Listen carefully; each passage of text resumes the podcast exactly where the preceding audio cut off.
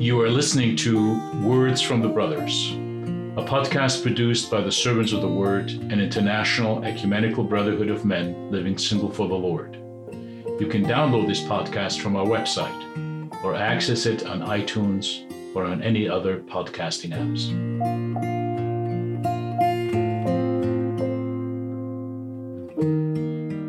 Meditation today is from Genesis chapter 9, verses 8 to 17. Then God said to Noah and to his sons with him, Behold, I establish my covenant with you and your offspring after you, and with every living creature that is with you, the birds, the livestock, and every beast of the earth with you, as many as came out of the ark. It is for every beast of the earth. I establish my covenant with you that never again shall all flesh be cut off by the waters of the flood, and never again shall there be a flood to destroy the earth. And God said, This is the sign of the covenant that I make between me and you and every living creature that is with you, for all future generations. I have set my bow in the cloud, and it shall be a sign of the covenant between me and the earth.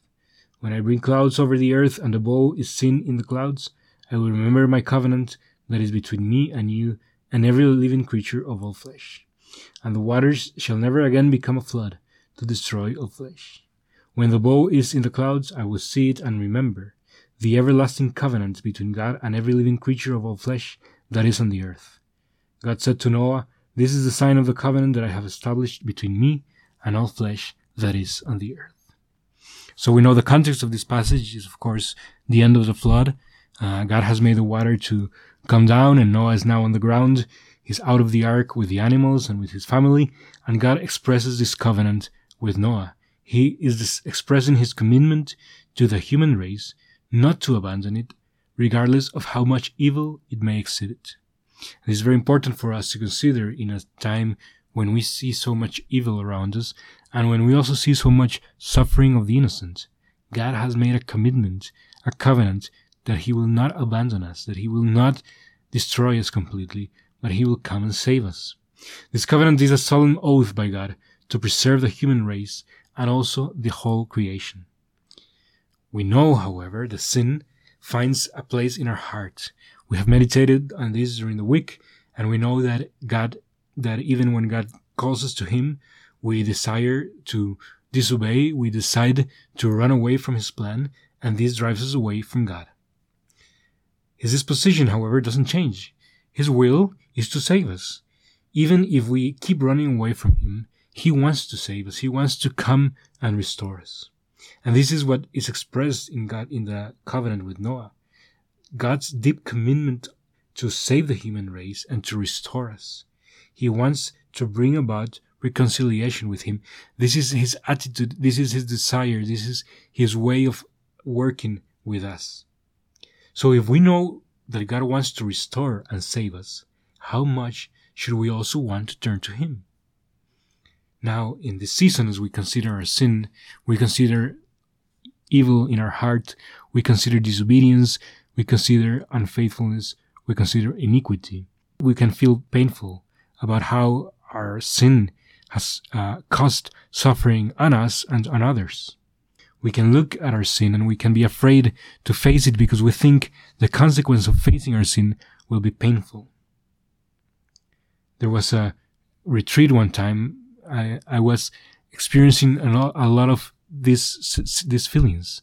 I was facing my own sin and I was wanting to repent, but I could not get myself to confess my sin because I felt like if I confessed it, then I, I, I really fear the consequences of speaking out the truth.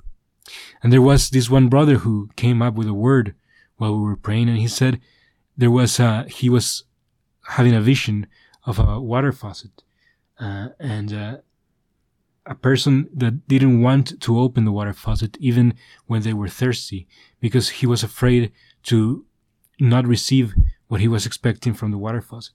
But there was only one thing that you could expect from a water faucet, and it is it would bring water.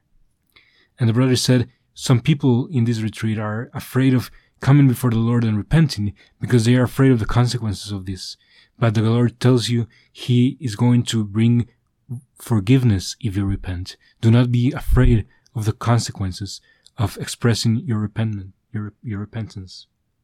So I came to this brother and talked to him about how this word really touched me because it was my experience. I was afraid of confessing my sin because I was afraid of my of the consequence of it.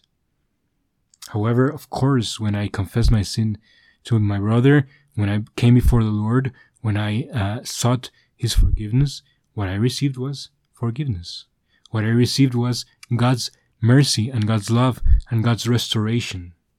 Many times we are afraid of confessing our sin because we think we will be punished in some way and we think uh, people around us will judge us.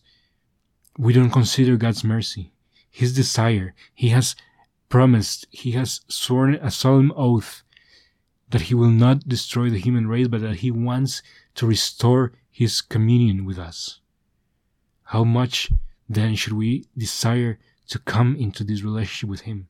This is what actually God wants with each one of us, that we may come before Him, repent from our sin, so that He may restore us. But if we don't do it, we're not enabling Him to come and restore us, come and heal us. Let's meditate on God's covenant with Noah as a way in which He expresses His desire to restore us and save us when we repent from our sin. Words from the Brothers was produced by the Servants of the Word, a brotherhood of celibate men that is part of the Sword of the Spirit, an international ecumenical network of covenant communities.